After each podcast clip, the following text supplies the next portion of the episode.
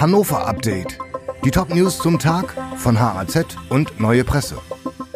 Dienstag, der 25. April. Wieder Streik. Am Mittwoch bleiben Regiobusse im Depot.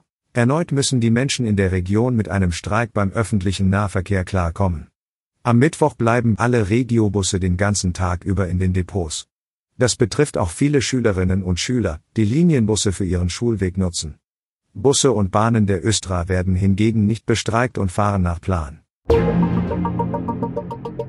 Untersuchung zum tödlichen Unfall an Neustädter Bahnübergang. Nach dem Zusammenstoß eines Autos mit einem Zug auf einem Bahnübergang bei Neustadt wird sich eine Unfallkommission mit den Geschehnissen beschäftigen und den Unfallort begutachten. Der Bürgermeister von Neustadt forderte unterdessen eine Verbesserung der Sicherheit an dem Bahnübergang. Zu dem Unfall kam es, als ein Wagen trotz geschlossener Halbschranke die Gleise überqueren wollte. Alle drei Wageninsassen starben, als der Zug das Auto rammte. Hannover auf Platz 3 der fahrradfreundlichen Großstädte. Die Stadt Hannover gehört bei Radfahrerinnen und Radfahrern zu den beliebtesten Großstädten Deutschlands. In der Kategorie der 14 Kommunen mit mehr als 500.000 Einwohnern landete sie auf Rang 3.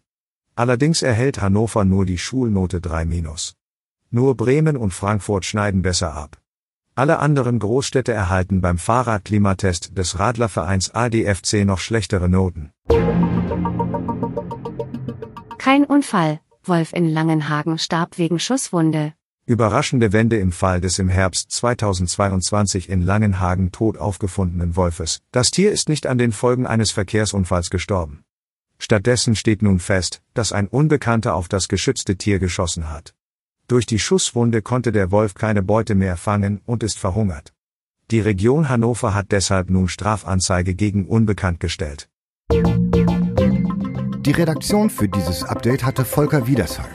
Alle weiteren Ereignisse und Entwicklungen des Tages ständig aktuell auf haz.de und neuepresse.de.